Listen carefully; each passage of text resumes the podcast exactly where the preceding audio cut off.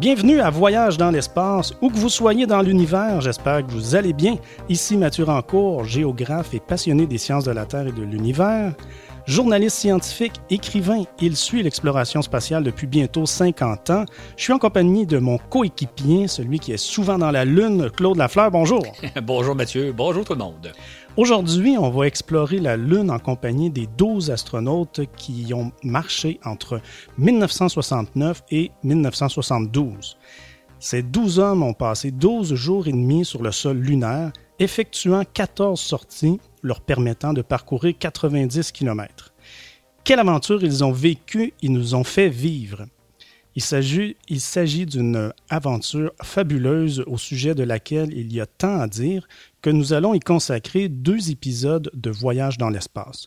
Aujourd'hui, nous allons raconter les six premières missions d'Apollo, soit d'Apollo 1 à Apollo 11, et dans deux semaines, nous allons aborder les six dernières, Apollo 12 à Apollo 17.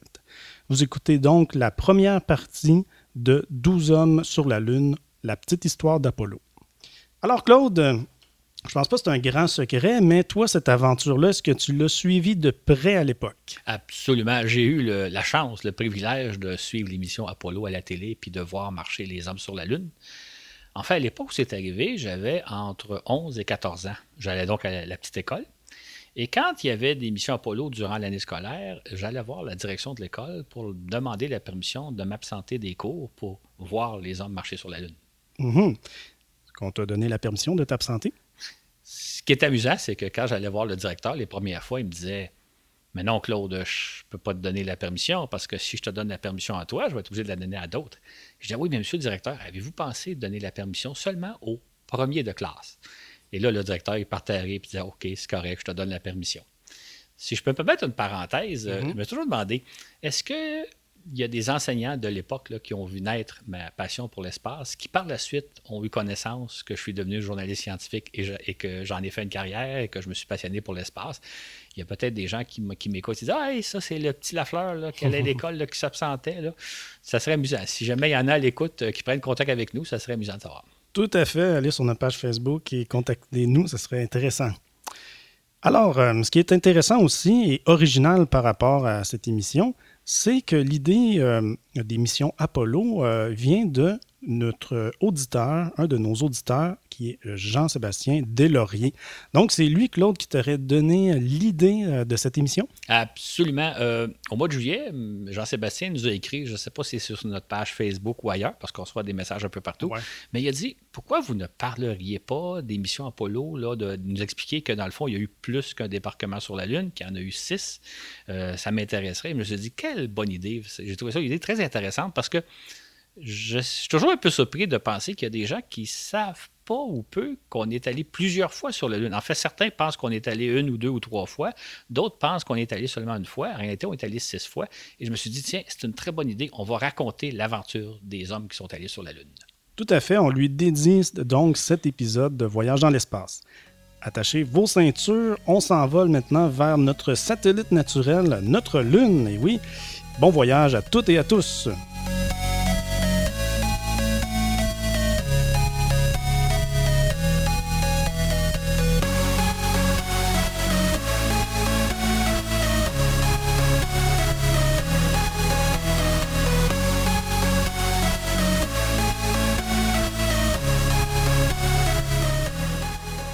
Avant d'aborder les missions lunaires comme telles, on va vous rappeler les premières étapes du programme Apollo. Alors, Claude, quelles sont-elles? En fait, c'est important de le rappeler parce que souvent, euh, dans les œuvres de science-fiction, dans les romans d'aventure, on, nous présente comme si les choses se faisaient du premier coup.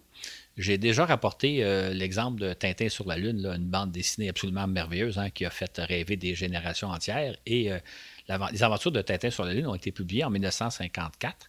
Et si on en croit Hergé, euh, la première fois qu'on allait s'aventurer dans l'espace, ben, on ne se contenterait pas juste d'aller en orbite terrestre, on filerait jusque sur la Lune, on se poserait, on explorerait le sol lunaire. En tout cas, c'est du moins ce qu'ont fait Tintin, Capitaine Haddock, Milou et compagnie. Mais dans la réalité, les choses sont beaucoup plus complexes que ça. Effectivement, c'est pas vraiment comme ça que ça s'est passé en réalité. Euh, comme on l'a déjà relaté, dans nos deux balados, la Lune au temps d'Apollo et l'homme dans l'espace. C'est ainsi que le programme Apollo est né lorsque le président Kennedy a annoncé le 25 mai 1961 que les États-Unis allaient envoyer un homme sur la Lune avant la fin des années 60. Claude, il s'est quand même écoulé huit années avant que Neil Armstrong euh, ne pose les pieds sur la Lune. Alors, qu'est-ce qu'ils ont fait tout ce temps-là? Comme on l'a relaté dans nos balados, euh, quand le président canadien a lancé le défi lunaire en mai 1961, on avait tout à apprendre. En fait, on ne connaissait pas grand-chose du vol spatial. On ne savait pas trop comment l'organisme humain allait survivre en apesanteur, allait se comporter en apesanteur, ni même si l'homme était capable de vivre et de travailler normalement en apesanteur. Et on ne connaissait pas grand, grand chose de la Lune. On avait tout à apprendre. En plus, il fallait développer tout le matériel lunaire. Il fallait développer la fusée Saturne V, les vaisseaux Apollo, le module lunaire, etc. Donc, pendant les huit ans qui s'est écoulé entre le moment où Neil Armstrong a posé le pied sur la Lune et le président canadien qui a lancé son défi, on a travaillé très, très fort à tout apprendre ce qui était nécessaire pour pouvoir finalement débarquer sur la Lune. Ça ne s'est pas fait du jour au lendemain. Ça a été un long et difficile parcours euh, qui a même tourné au drame, et ça dès la première mission d'Apollo. Hélas, oui. Hein? Euh, le premier équipage d'une mission Apollo a péri brûlé vif sur son pas de tir un mois avant le décollage. Ce qu'il faut comprendre, c'est que ça s'est passé un, vendredi soir, le 27 janvier 1967. Les trois astronautes sont à bord de la capsule, ils sont en scaphandre et ils s'entraînent aux procédures de lancement qui doit avoir lieu le 28 février. Ils sont donc dans leur capsule, la porte, l'écoutille est verrouillée et l'atmosphère de la capsule est remplie à 100% d'oxygène à pression normale. Euh, ce qu'il faut comprendre, hein, c'est que l'atmosphère dans laquelle nous on vit là, actuellement est composée à 80% d'azote, qui est un gaz inerte, et à 20% d'oxygène. Donc, la pression d'oxygène dans laquelle on baigne actuellement est de 20% Dans le cas des astronautes d'Apollo, à bord de la capsule Apollo 1, l'atmosphère était 100% d'oxygène pur. Et ce qu'on n'avait pas réalisé à l'époque, c'est qu'une telle atmosphère devient très inflammable. La, moindre étincelle pourrait mettre le feu partout à la capsule. Et c'est ce qui est arrivé. Il y a eu, à un moment donné, un court-circuit dans le fond de la capsule, et là, toute la capsule a pris en feu. L'équipage a tenté d'ouvrir les coutilles pour sortir, mais en quelques secondes, ils sont morts asphyxiés. Donc, c'est arrivé du jour au lendemain. Hmm. Ça doit être un choc assez terrible. Mais euh, quel était le but de leur mission? Euh, est-ce qu'ils devaient se rendre jusqu'à la Lune, eux? Ben justement, non, il faut y aller vraiment par étapes. Et la première étape, c'était de placer la cabine Apollo, la capsule Apollo, en orbite terrestre pendant 10 jours de temps, afin que les astronautes testent tous les systèmes de bord, de voir que tout fonctionne bien et surtout bien durant les 10 jours. Les 10 jours, c'est à peu près le temps qu'il faut pour une mission lunaire. Donc, la première étape était d'abord de tester la capsule Apollo en orbite terrestre pour voir si tout allait bien. Peux-tu nous dire qui étaient les trois astronautes qui ont perdu la vie à bord d'Apollo 1? Le commandant de la mission était Virgil Grissom. Grissom, c'est l'un des sept premiers astronautes américains que la NASA a sélectionné en 1959. C'est le deuxième Américain à s'être envolé pour l'espace après Alan Shepard. Et euh, Grissom avait aussi réalisé la première mission Gemini, qui est l'étape après Mercury. Il y a eu Gemini et après il y a eu Apollo. Euh, ça, c'est une mission toujours très convoitée par les pilotes euh, d'essai, d'essayer d'être les premiers à essayer un nouveau véhicule. Donc, Grissom, c'est le commandant de la première mission Gemini. Et euh, il était venu à, à cette occasion-là, il était le premier homme russe ou américain à s'aventurer deux fois dans l'espace. Et s'il y avait eu la mission Apollo 1, il aurait été le premier homme à s'aventurer trois fois dans l'espace. Grissom est accompagné de Ed White, Edward White, qui est le premier Américain qui a marché dans l'espace. Euh, trois mois après Leonov, il est sorti de sa cabine Gemini pour marcher dans l'espace. White, euh, c'est un peu l'archétype de, l'Américain. C'est un peu, il a un physique de super-héros, c'est un beau bonhomme. Et on peut penser que s'il n'y avait pas eu l'accident Apollo 1, il y avait eu des grandes, grandes chances d'être le premier homme à marcher sur la Lune. Le troisième membre d'équipage, Roger Chaffee, c'est un novice. Il n'avait jamais volé dans l'espace. Et on peut penser que s'il avait participé à la mission Apollo 1, si la mission Apollo 1 a eu lieu, il a eu des bonnes chances d'être un jour le commandant d'une mission Apollo et de marcher sur la Lune. Évidemment, il n'y a rien de tout ça qui va se produire.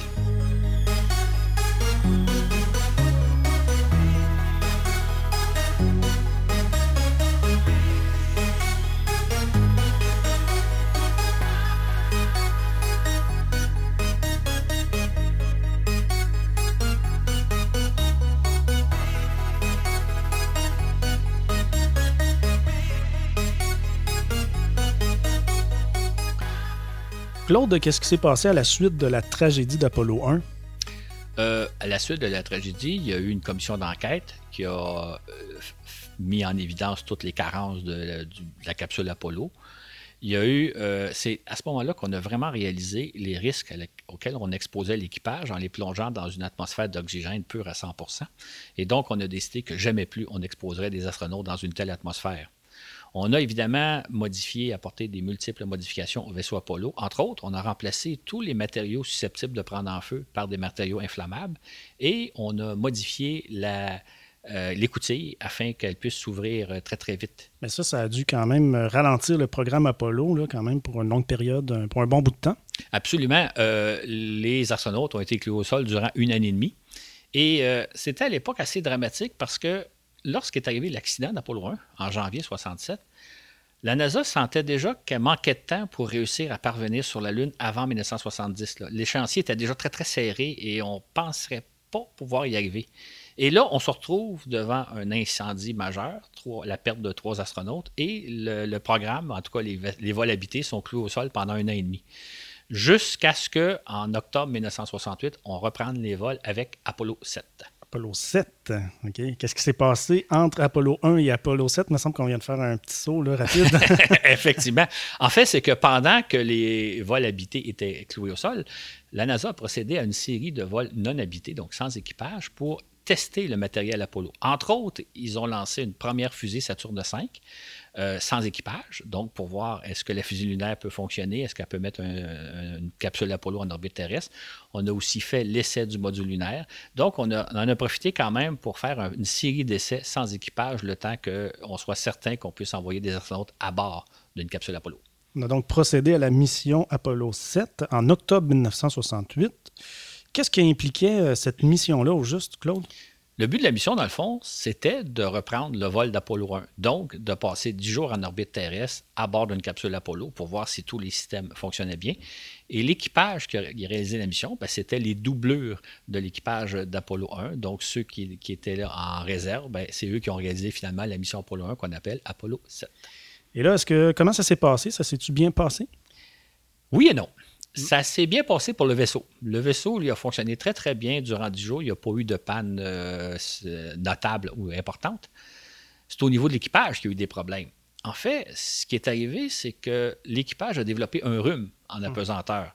En fait, ils ont contracté le rhume juste avant le lancement et c'est dans l'espace qu'on s'est rendu compte qu'ils avaient contracté le rhume. Et comme ils vivent euh, dans un tout petit volume, hein, la, grandeur d'une cabine Apollo, c'est plus petit qu'une salle de bain, ils se sont contaminés, les trois astronautes. Et ce qu'on a découvert, c'est qu'en apesanteur, un rhume, c'est beaucoup, beaucoup plus souffrant que sur Terre.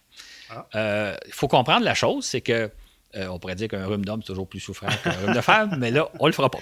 On n'entrera pas là. Ce qu'il faut comprendre, c'est que déjà, quand vous êtes en apesanteur, dans les premiers jours, le sang s'accumule dans la, tête. C'est-à-dire que nous, sur Terre, le sang descend naturellement vers le bas.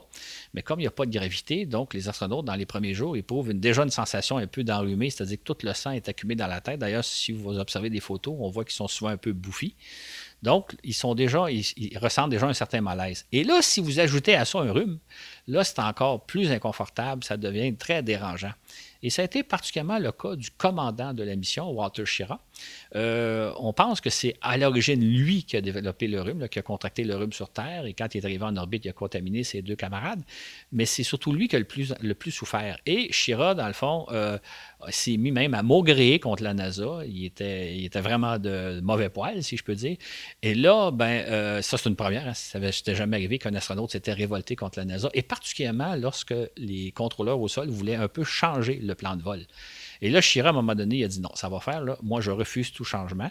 Je suis le capitaine à bord, je suis le seul maître à bord et euh, je refuse de faire les modifications que vous m'apportez. Chose qui s'était jamais euh, produite dans les vols spatiaux américains. Est-ce qu'il y a eu des conséquences fâcheuses sur la mission à propos de ça? Bien, pas sur la mission, parce que la mission a quand même été complétée avec succès, mais les retombées ont été quand ils sont venus sur Terre. Dans le cas de Shira, Shira, c'est un des sept premiers astronautes qui a été sélectionné en 59 aux côtés de Grissom. Lui, il avait déjà réalisé deux missions dans l'espace et Apollo 7 était sa troisième mission et il avait dit avant le départ que ça serait sa dernière de toute façon.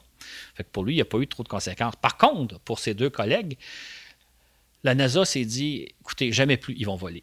on a tellement été, on a tellement eu de difficultés avec l'équipage en haut que jamais plus ils vont voler. Ce qui fait qu'ils ont été cloués au sol et c'est particulièrement dommage parce que comme ils avaient participé à une première mission Apollo, leur chance aurait été grande qu'un jour ils participent à une seconde mission et que cette fois-ci, ils aillent sur la Lune. Donc, euh, eux, leur carrière s'est terminée à la suite d'Apollo 7. Euh, J'ajouterais juste en parenthèse que ça n'a pas été une décision annoncée publiquement. La NASA ne l'a pas annoncé en tant que telle, mais dans les faits, c'est ça qui est arrivé. Puis on a appris plus tard quand on voit dans les, les archives de la NASA qu'il y avait une décision qui avait été prise. L'équipage d'Apollo 7 ne volera plus jamais dans l'espace.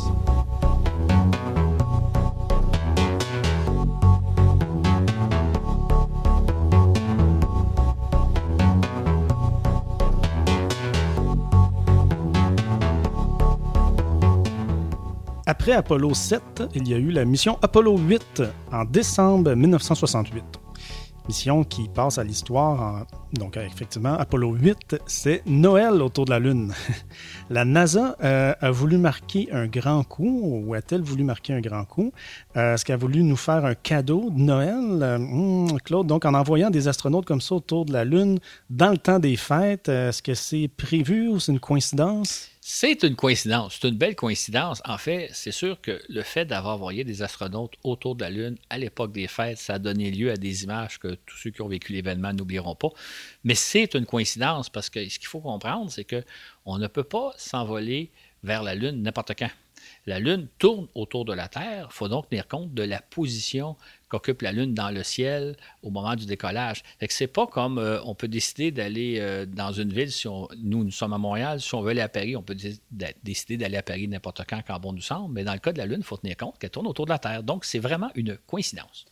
OK, j'étais moins au courant de ça. Il y a des fenêtres de lancement pour aller sur la Lune, puis on parle d'une à deux fois par mois seulement, donc pour ces fenêtres de lancement-là. C'est-à-dire, effectivement, euh, il aurait pu théoriquement envoyer des astronautes d'Apollo 8 au début décembre, compte tenu de la position qu'occupe la Lune. Sauf que là, ce qu'il faut tenir compte, c'est que euh, le lancement aurait eu lieu de nuit. Et comme c'était avec une fusée qui n'avait pas été testée plusieurs fois, les responsables de la mission ont dit non, on ne prendra pas le risque parce que si jamais il y a un problème au lancement, on va devoir récupérer les astronautes en pleine nuit, en pleine obscurité, on ne prendra pas la chance. La deuxième fenêtre était le 21 décembre, et là, à ce moment-là, ils partaient tôt le matin. Et ce qu'il faut comprendre, c'est qu'il faut non seulement tenir compte de la position qu'occupe la Lune, parce que l'idée, c'est d'arriver au niveau de l'orbite lunaire au moment où la Lune s'y trouve, parce que si vous partez trop tôt ou trop tard, la Lune ne sera pas encore arrivée vis-à-vis vous, ou bien non. L'autre facteur qu'il faut tenir compte, c'est l'éclairage de la Lune selon ce que vous voulez observer. Pour donner un exemple bien simple, c'est que si vous partiez explorer la Lune au moment de la nouvelle Lune, la nouvelle Lune, c'est la phase où on ne voit pas la Lune dans le ciel. Elle, est là, on ne la voit pas parce que sa face visible n'est pas éclairée. Donc, si vous partez à ce moment-là, vous ne verrez pas la face visible de la Lune, elle est plongée dans l'obscurité. Par contre, vous allez très bien voir la face cachée de la Lune qui, elle, va être bien éclairée. Ou si vous partez en phase de demi-lune, ben, il y a une partie de la face visible que vous ne verrez pas, celle qui est plongée dans l'obscurité. Donc, vous devez tenir compte non seulement de la position de la Lune, mais de l'éclairage de la Lune selon la partie de la Lune que vous voulez voir. Ce qui a fait que les astronautes devaient partir le 21 décembre pour arriver, coïncidence, la veille de Noël, le 24 décembre au soir, en orbite lunaire. Ce jour-là, Frank Borman, Jim Lovell et Bill Anders se sont envolés dès 7h51 du matin, heure de Floride. Dans un premier temps, ils se sont placés en orbite terrestre, le temps de vérifier l'état de leur capsule Apollo. Puis, euh, est-ce qu'ils euh, se sont propulsés vers la Lune en allumant le moteur de leur fusée? C'est ça, exactement. En fait, euh, le lancement vers la Lune se fait en deux phases. La première fois, le premier temps, c'est que vous vous placez en orbite autour de la Terre. Vous faites deux fois le tour de la Terre. Ça prend trois heures. Et là, vous vérifiez comme il faut que tous les systèmes de base sont en parfait état. Et lorsque c'est le cas, vous allumez le moteur fusée du dernier étage de la fusée Saturne V qui, là, va vous propulser vers la Lune. Le 24 décembre au soir, Apollo 8 s'est placé en orbite autour de la Lune et Borman, Lovell et Anders se sont alors ils sont devenus les premiers humains à voir la Lune de près. Hmm, Effectivement. les premiers. En fait, ils ont réalisé plusieurs premières, si je peux dire. D'abord, ça a été les premiers humains à quitter l'orbite terrestre pour prendre la direction de la Lune. Mhm. Deux jours plus tard, leur vaisseau a été capté par la gravité de la Lune. Ils sont donc devenus les premiers humains à échapper à la gravité terrestre pour être capturés par celle de la Lune. Et là, les voici à la veille de Noël en orbite autour de la Lune. Et là, ils sont les premiers humains à voir à l'œil nu la surface cachée de la Lune, ce que nous, on n'a jamais vu. Il faut vraiment être à bord d'un vaisseau pour la voir. Et ça a été les premiers humains qui ont vu la face cachée à l'œil, qui ont pu observer. En même temps, ils étaient en orbite lunaire à 70 km seulement d'altitude. Donc, ils ont été les premiers humains à pouvoir voir l'ensemble de la Lune de très, très, très proche. Et ça, c'est spécial. J'ai du mal à m'imaginer. Mais bon, euh, une des questions euh, qu'on leur a posées souvent, c'est, euh, et ça a été très difficile, il semble, pour eux d'y répondre, on leur demandait, c'est quoi la couleur de la Lune? Et je ne sais pas pourquoi, mais il semble que c'est difficile à exprimer. Ben, oui, parce que la, la couleur de la Lune change selon l'éclairage. En fait, j'ouvre une parenthèse. Quand euh, les astronautes voient la Terre, qui sont en orbite autour de la Terre, lorsqu'ils sont du côté jour de la Terre, on voit la Terre toujours selon les mêmes couleurs, généralement blanche, les nuages, et bleu, l'océan, et un petit peu de brun qui sont les continents. Dans le cas de la Lune, comme il n'y a pas d'atmosphère, si la Lune est éclairée modérément, elle a des teintes de, de couleur brune, grise, brune. Si est éclairée très, très intensément, par exemple, quand c'est la, nouvelle lune, euh, la pleine lune plutôt, là, le sol devient très blanc, très pâle. Et un des astronautes a d'ailleurs euh, comparé ça à du plâtre de Paris. Maintenant, si vous aviez une poignée de sol lunaire dans vos mains, le sol lunaire est très foncé, il est presque noir. Donc, l'éclairage de la Lune, la couleur de la Lune dépend vraiment de l'éclairage plus ou moins intense. Et là, les astronautes ont eu d'ailleurs beaucoup de difficultés à vous dire, on ne peut pas vous dire que la Lune, elle est brune, elle est parfois brune, elle est parfois grise, elle est parfois très blanchâtre, alors que le sol lunaire, vu de très très proche, il est noir. Les astronautes d'Apollo 8 ont passé l'essentiel de la journée de Noël en orbite lunaire, effectuant 10 fois le tour de la Lune en 20 heures. Puis ils ont allumé le moteur fusée de leur capsule Apollo pour quitter l'orbite lunaire et regagner la Terre deux jours plus tard. Ça a été un fabuleux succès.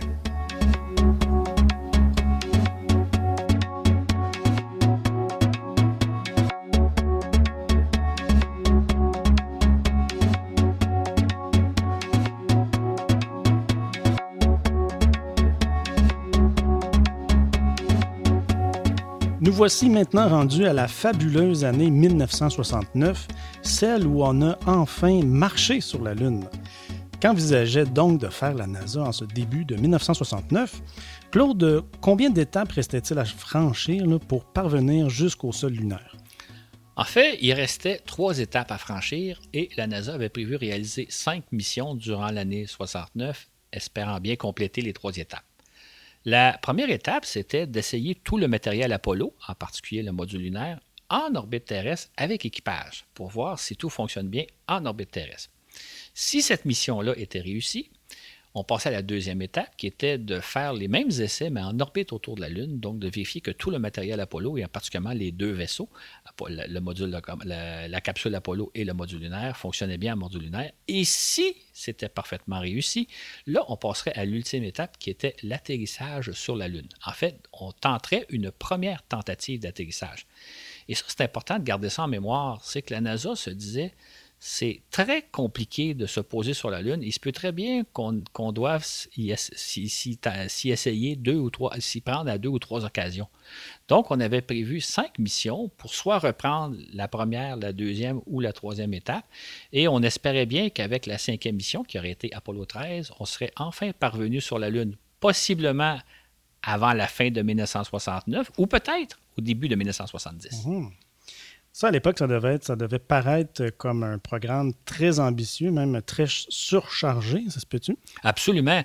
Euh, les missions sont si complexes, il est si difficile de tout réussir du premier coup qu'on était certain qu'il faudrait beaucoup plus que trois missions, donc peut-être jusqu'à cinq, peut-être même six missions, parce que chaque mission était extrêmement complexe et on se disait aussi, on va probablement rencontrer des difficultés qu'on a soit sous-estimées ou même qu'on a vraiment, auxquelles on n'a vraiment pas pensé. Donc, on s'attendait qu'il y aurait des problèmes. On se disait, si on se planifie cinq missions, avec un peu de chance, on va peut-être réussir à se rendre sur la Lune avant la fin de 69. On l'oublie à présent, mais le simple fait de lancer un équipage vers la Lune, c'est, et encore aujourd'hui même, euh, en soi, une tâche colossale et, très risquée. Euh, il a fallu que la fusée Saturne V, la machine la plus complexe jamais conçue, fonctionne sans faille. Sans faille hein. C'est ça. En fait, ce qu'il faut garder en mémoire, c'est qu'avant qu'on lance des premiers astronautes à bord de la fusée Saturne V, elle n'avait été testée que deux fois sans équipage. Et là, on se disait, c'est une machine extrêmement complexe, hein, comme on l'a dit, c'est vraiment la machine la plus complexe jamais conçue par l'homme. C'est sûr qu'à un moment donné, elle va connaître une défaillance. Fait que c'est sûr qu'on va sûrement rater un lancement.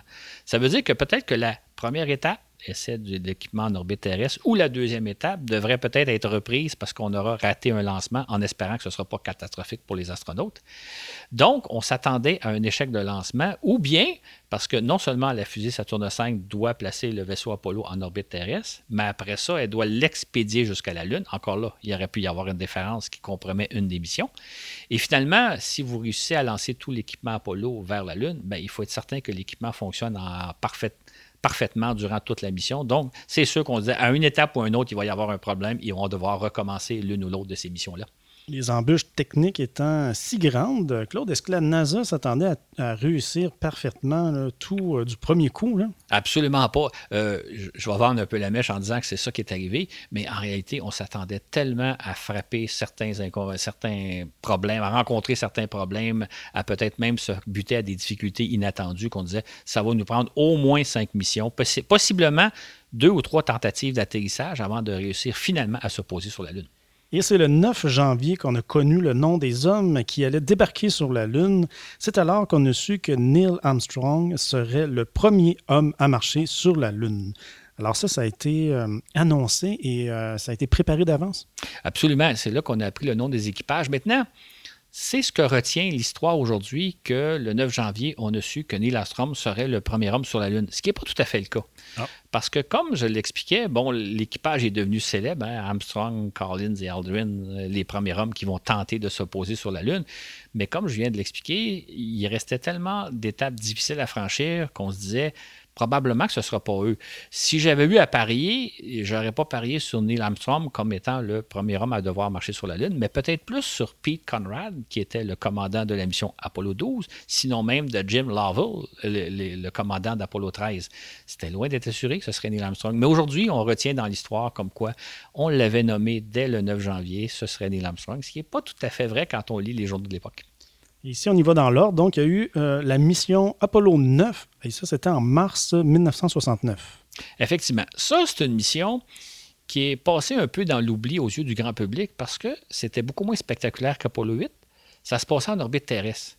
Mais c'était une mission très complexe parce que pour la première fois, on lançait tout l'équipement Apollo, donc la capsule Apollo, le module lunaire, avec les équipages. Et là, il fallait essayer tout le système en orbite terrestre. C'était donc une mission très complexe et très spectaculaire, mais pour les gens, ce n'était pas aussi spectaculaire que se rendre à la Lune comme Apollo 8. Pour la première fois, deux hommes prennent place à bord du module lunaire pour se détacher de la capsule Apollo. Durant six heures et demie, ils effectuent de multiples manœuvres en orbite afin de simuler le mieux possible les opérations aux abords de la Lune. Alors Claude, bien sûr, euh, pas question pour eux de se poser quelque part, mais c'était tout de même une opération qui demeurait très risquée. C'était effectivement une mission très risquée parce que c'était la première fois que des astronautes étaient à bord d'un vaisseau incapable de revenir sur Terre. C'est-à-dire que le module lunaire n'est pas conçu pour se poser sur Terre, il n'est même pas conçu pour traverser les couches atmosphériques de la Terre. Donc, quand les astronautes se sont séparés de la capsule Apollo, les deux astronautes se sont séparés de la capsule Apollo, pour euh, s'éloigner et faire des manœuvres avec le module lunaire. Euh, si jamais il y a eu des problèmes, si jamais il avait été incapable de regagner le module lunaire, de se rapprocher de la capsule d'Apollo et de s'y arrimer, ben, ils auraient été condamnés à périr. Donc, euh, c'était la première fois que des astronautes jouaient leur vie comme ça en orbite terrestre, parce que d'habitude, ils sont toujours à bord d'une capsule qui est capable de revenir sur Terre. C'était le côté très, très risqué de la mission. Les responsables de la mission ont poussé un vif soupir de soulagement tout le matériel Apollo a été testé en vol par des astronautes. On était maintenant prêt à visiter la Lune.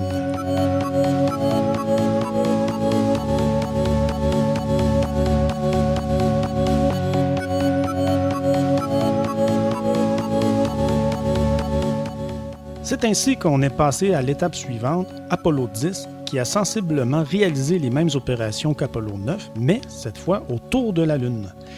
Claude, pourquoi cette mission? Pourquoi on ne pouvait pas enfin filer vers la Lune et se poser sur la Lune avec Apollo 10? Il faut comprendre que se poser sur la Lune, c'est une opération extrêmement complexe.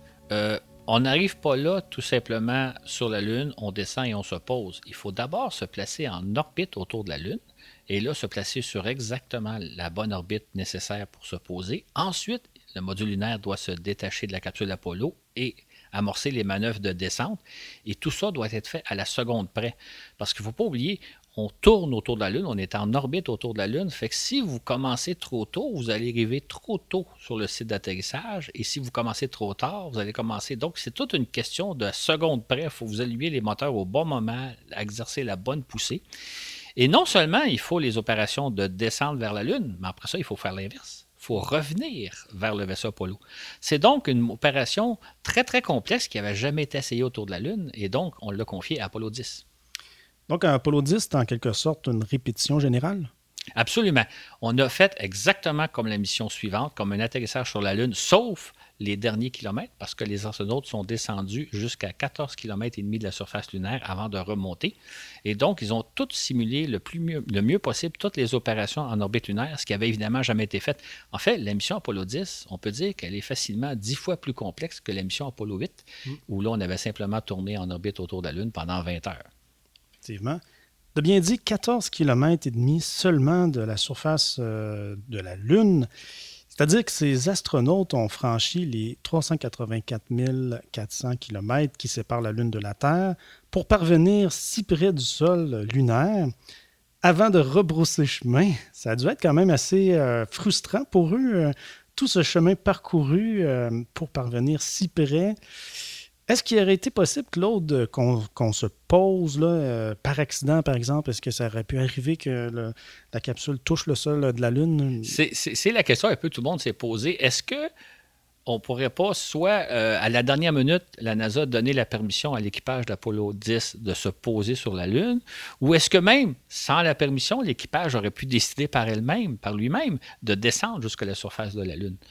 D'autres ont même proposé un scénario qui aurait été euh, celui où vous vous posez sur la Lune quelques minutes et vous revenez immédiatement.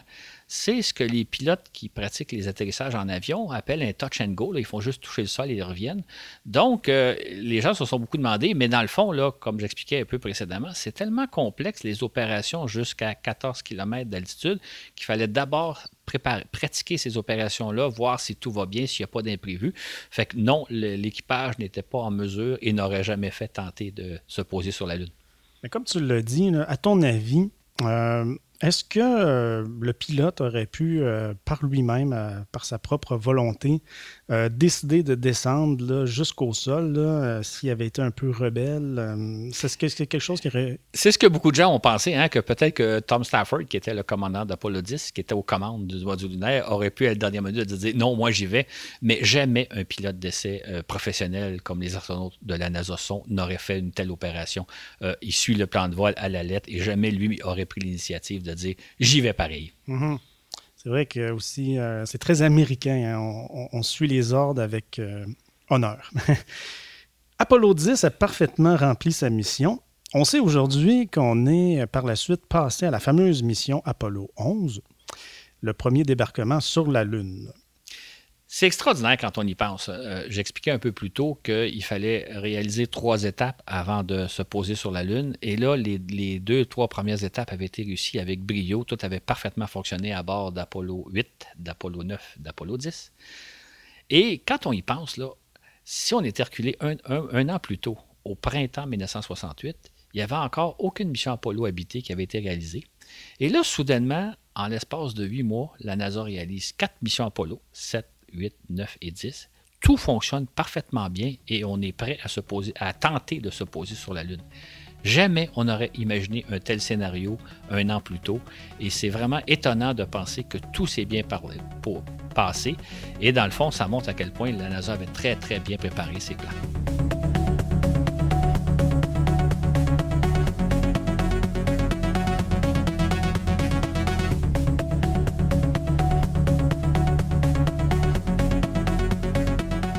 Arrive en fin juillet 1969 le moment tant attendu d'entreprendre le premier débarquement sur la Lune. L'équipage d'Apollo 11, Neil Armstrong, Mike Collins et Buzz Aldrin, passera à la postérité. Bien entendu, tout le monde connaît la grande réussite de cette mission, dont le célèbre mot prononcée par Neil Armstrong au moment de poser le pied sur la Lune. Il y a aussi euh, beaucoup à dire au sujet de cette mission historique. C'est le point culminant de la course à l'espace des années 60. Mais on n'en dira pas trop ici, car un jour, on va y consacrer un balado complet. Donc, Claude, euh, on va parler simplement de la marche sur la Lune qu'ont effectué euh, Armstrong et Aldrin.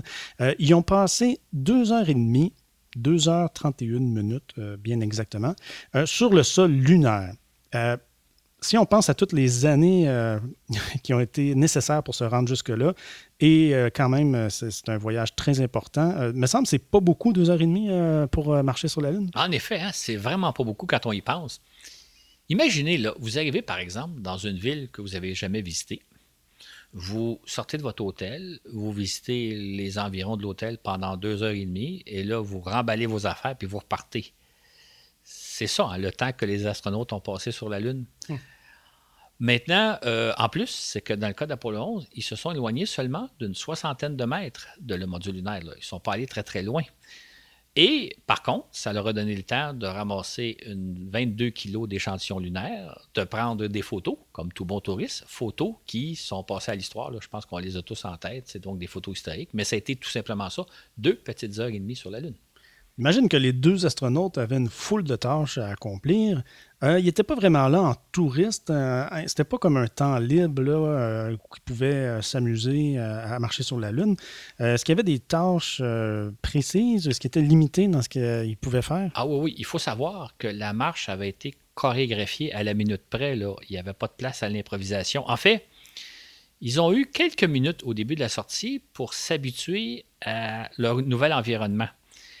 Qu'est-ce que c'est que de marcher sur la Lune? Comment, euh, c'est quoi la texture du sol? Quand vous marchez sur le sol, avez-vous l'impression de marcher sur un sol très, très dur, sur un sol plutôt mou, sur un sol sablonneux?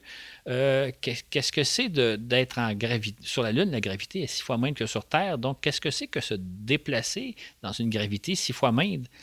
Et l'éclairage, est-ce qu'on voit bien le sol lunaire? Est-ce que les astronautes voient bien euh, les accidents de terrain, euh, les rochers, les petits cratères? Donc, euh, les astronautes ont eu quelques minutes pour s'habituer à marcher sur la Lune et après ça, ils devaient passer aux tâches inscrites à leur programme. Ça devait être bizarre de se déplacer en scaphandre sur la Lune. Pensons euh, simplement au fait que sur Terre, Neil Armstrong pèse 75 euh, kg et que son scaphandre pesait 180 kg. C'est un total de 255 kg. Cependant, sur la Lune, tout pèse 6 fois moins. Donc, Armstrong pesait que 12 kg et son scaphandre 30 kg, donc un total de 42 kg. Euh, donc, ça, Claude, est-ce qu'on peut s'imaginer que c'était facile pour lui de se déplacer, de marcher sur la Lune? En fait, c'est sûr qu'on imagine que s'il est six fois plus léger, il va être beaucoup plus facile de se déplacer sur la Lune que sur Terre. Mais maintenant, il ne faut pas oublier l'autre facteur, c'est qu'à l'extérieur du, scaphandre, c'est le vide absolu. Hein. À l'intérieur du scaphandre, il y a une pression, une pression d'air normale pour que l'astronaute puisse survivre et respirer normalement. Mais à l'extérieur, donc, c'est le vide absolu. Ce qui rend le scaphandre extrêmement rigide. C'est un peu comme lorsqu'on gonfle un ballon. Euh, la pression d'air à l'intérieur du ballon est beaucoup plus élevée qu'à l'extérieur, donc le ballon est très très rigide. Ce qui fait que le scaphandre, même si c'est un vêtement un peu de caoutchouc mousse, une fois qu'il est pressurisé et que vous êtes dehors sur la Lune, il devient très très rigide. Donc marcher sur la Lune, c'est pas une chose facile, même si vous êtes six fois plus léger. OK. Et si on en revient aux tâches euh, de ces deux astronautes-là, qu'est-ce qu'il y avait à faire? Dans l'ordre? Est-ce qu'il y avait des, euh, tâches prioritaires, euh, urgentes? comment ça s'est passé? Absolument. La, première, première tâche que devait effectuer Armstrong, une fois qu'il s'était habitué un peu à son nouvel environnement, ça a été de recueillir un échantillon lunaire au cas où il devait rapidement partir de la Lune, donc au moins ramener un échantillon lunaire. Et ensuite, on lui a demandé de décrire un peu l'environnement dans lequel il est.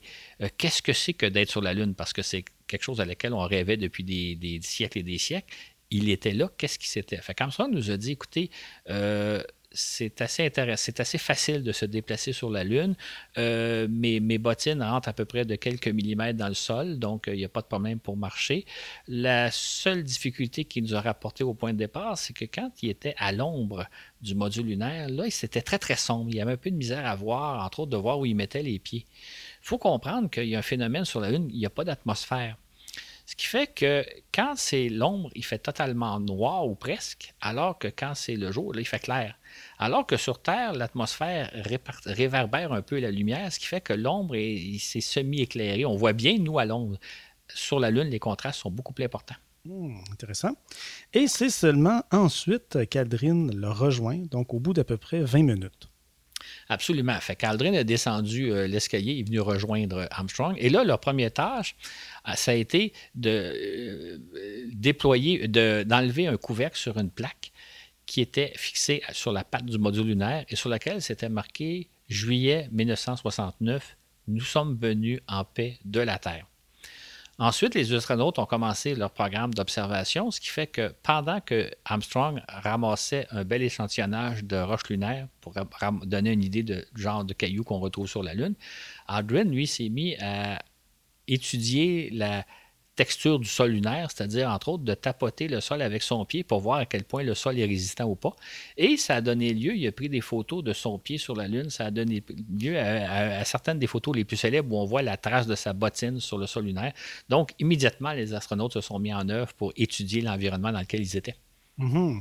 Oui, effectivement une photo célèbre. Donc, il y avait quand même. C'était une tâche scientifique. C'était pas juste pour faire un beau cliché. Absolument. Et c'est des photos qu'on va reproduire dans le fascicule qui va accompagner ce balado qu'on va publier la semaine prochaine. Tout à fait. Les astronautes ont ensuite planté le fameux drapeau américain. Comment ça s'est passé, ça, la plantation du, drapeau? En fait, ce qui est amusant, c'est qu'on on planifie d'avance mille et une choses, on pense à toutes sortes de, de, scénarios qui pourraient se passer et arrivent des imprévus. Et là, ils ont frappé un premier imprévu on a l'impression que le sol lunaire, c'est une couche épaisse de sable dans laquelle il devrait être relativement facile de planter le drapeau. Ce n'est pas tout à fait le cas. Après quelques centimètres de profondeur, le sol lunaire devient très, très, très dur. En fait, il est même presque impossible à percer. Ce qui fait que les astronautes ont réussi à planter le drapeau, mais de justesse. Le drapeau, vraiment, là, on pourrait dire qu'il tenait par la peur. Euh, un moindre coup de val l'aurait jeté par terre. D'ailleurs, c'est un peu ce qui est arrivé, c'est-à-dire que lorsqu'ils ont quitté la Lune au moment du décollage, les gaz d'échappement de la fusée, euh, des fusées, du moteur fusée du module lunaire, ont jeté le ah. drapeau à terre. Donc aujourd'hui, il gît à terre. Mais c'est vraiment tout juste si le drapeau tenait debout et les astronautes ont vraiment eu peur durant le moment où ils étaient sur la Lune qu'à un moment donné, le tableau, le, le drapeau tombe par terre aux yeux du monde entier, mais non, on n'a pas vu la scène. il a tenu le temps de la marche.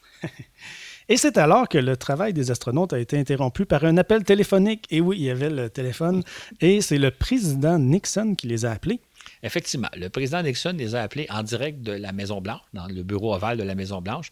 Euh, cet appel téléphonique-là n'avait pas été prévu à l'origine quand ils ont chorégraphié la marche.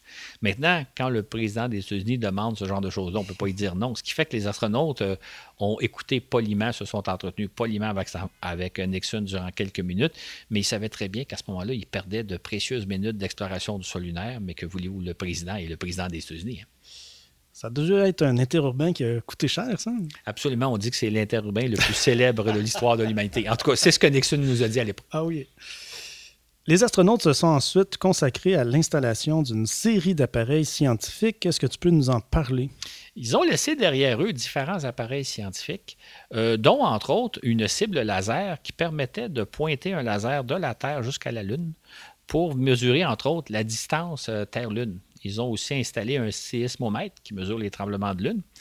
Et un des appareils qui était un peu curieux pour eux, qui ont eu une difficulté encore là inattendue, c'était un appareil qui devait être placé parfaitement à l'horizontale. Et l'appareil était doté d'un niveau, un peu comme euh, les charpentiers qui ont une espèce de règle euh, avec une bulle euh, d'eau sur une petite tige, et ça permet d'établir exactement l'horizontalité de ce que vous êtes en train de construire. Dans le cas de l'appareil lunaire, lui, il était muni d'une petite coupe avec une bille à l'intérieur. Et l'appareil serait parfaitement horizontal si la bille repose au fond de la coupe. Fait Aldrin avait la tâche donc de s'arranger pour que l'appareil soit horizontal, mais à chaque fois, la boule, la bille bougeait toujours. Elle, elle restait jamais dans le fond de la coupe, comme si l'appareil avait été parfaitement à l'horizontale comme si un, esprit malin jouait avec la bille et jouait aussi un peu avec les nerfs d'un astronaute, à savoir comment je fais pour mettre l'appareil horizontal, la bille ne veut jamais se maintenir au fond de la coupe. Donc, encore là, une petite difficulté imprévue. On essaie de penser à tout, mais il n'avait pas pensé au fait que c'était très, très difficile de mettre un appareil parfaitement à l'horizontale sur la Lune. Ça prend de la patience pour être astronaute. Absolument. Tout cela pour dire que Camstrong et Aldrin ont eu très peu de temps, sinon même aucune minute, pour euh, s'arrêter et apprécier le moment présent, apprécier le fait qu'ils sont sur la Lune. Pendant ce temps, leur collègue, lui, Mike Collins, orbitait euh, la Lune à bord de la capsule Apollo. Il ne faut pas l'oublier. Donc, c'était pas. on pourrait dire que ça devait être assez frustrant pour lui d'être si près de la Lune, mais de ne pas pouvoir y aller. C'est ce que beaucoup de gens ont pensé. Hein? Beaucoup de gens se sont demandé si moi j'avais été à la place de Collins, est-ce que j'aurais été très frustré de me dire j'ai fait tout le voyage, je suis rendu à peu près à 70 km de la Lune, mais j'ai pas la chance de fouler le sol lunaire.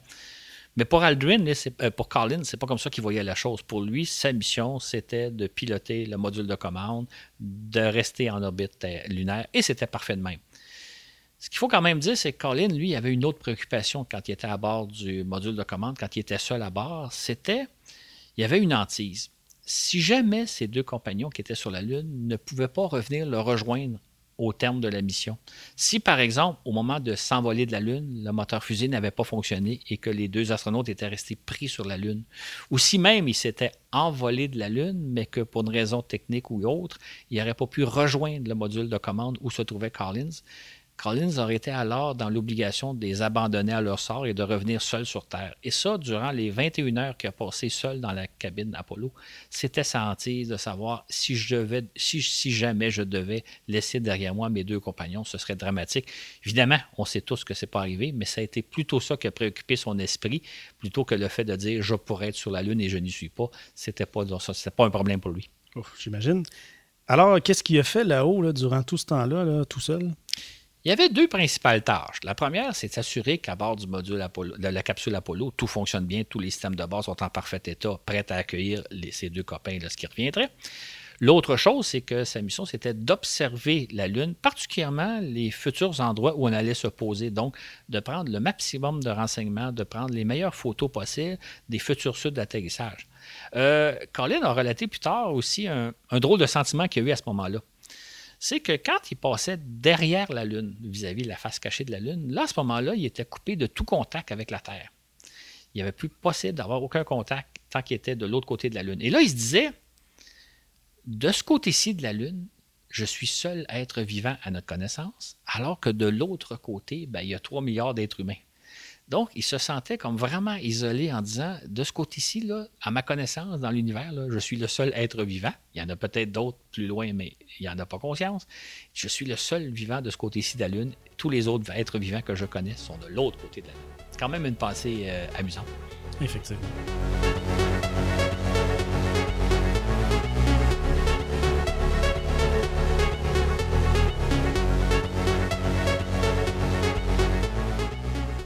Voilà qui conclut la première portion de notre balado sur le programme Apollo. Six autres missions sont inscrites au programme. Six débarquements lunaires. Comme nous le verrons la prochaine fois. Claude, pour plusieurs, le programme Apollo, euh, ça s'est arrêté là. Euh, on venait de réaliser le vieux rêve de l'humanité, marcher sur la Lune. Mais pour la NASA et pour les scientifiques, euh, l'exploration de la Lune, ça faisait que commencer. En fait, c'est un peu paradoxal. C'est-à-dire qu'il y a certaines personnes qui se sont dit écoutez, notre but, c'était d'aller sur la Lune, de battre les Soviétiques, d'arriver les premiers sur la Lune, de gagner la course à l'espace. On a gagné la course à l'espace. Arrêtons là. Ne continuons pas le programme Apollo. Par contre, d'autres disaient écoutez, on, a consacré 20 milliards de dollars de dollars de l'époque, c'est-à-dire plus que 100 milliards aujourd'hui, pour développer le matériel Apollo. Ça n'aurait pas de sens de tout mettre ça aux poubelles. Donc, euh, la NASA disait, ben non, il faut poursuivre l'exploration de la Lune. Fait que la NASA avait d'ailleurs prévu réaliser neuf autres missions Apollo, en prévision éventuellement d'y installer des bases lunaires. maintenant, c'est ça qu'on va voir la prochaine fois. Effectivement, c'est ce que nous verrons dans la deuxième partie de 12 hommes sur la Lune, la petite histoire du programme Apollo. Merci beaucoup, Claude, pour cette excellente émission. Ben, ça m'a fait plaisir.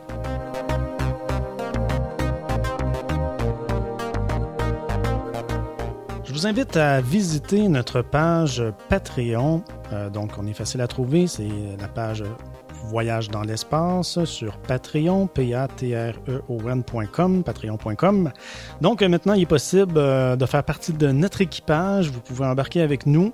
Vous pouvez nous supporter via le site Patreon, un site de sociofinancement.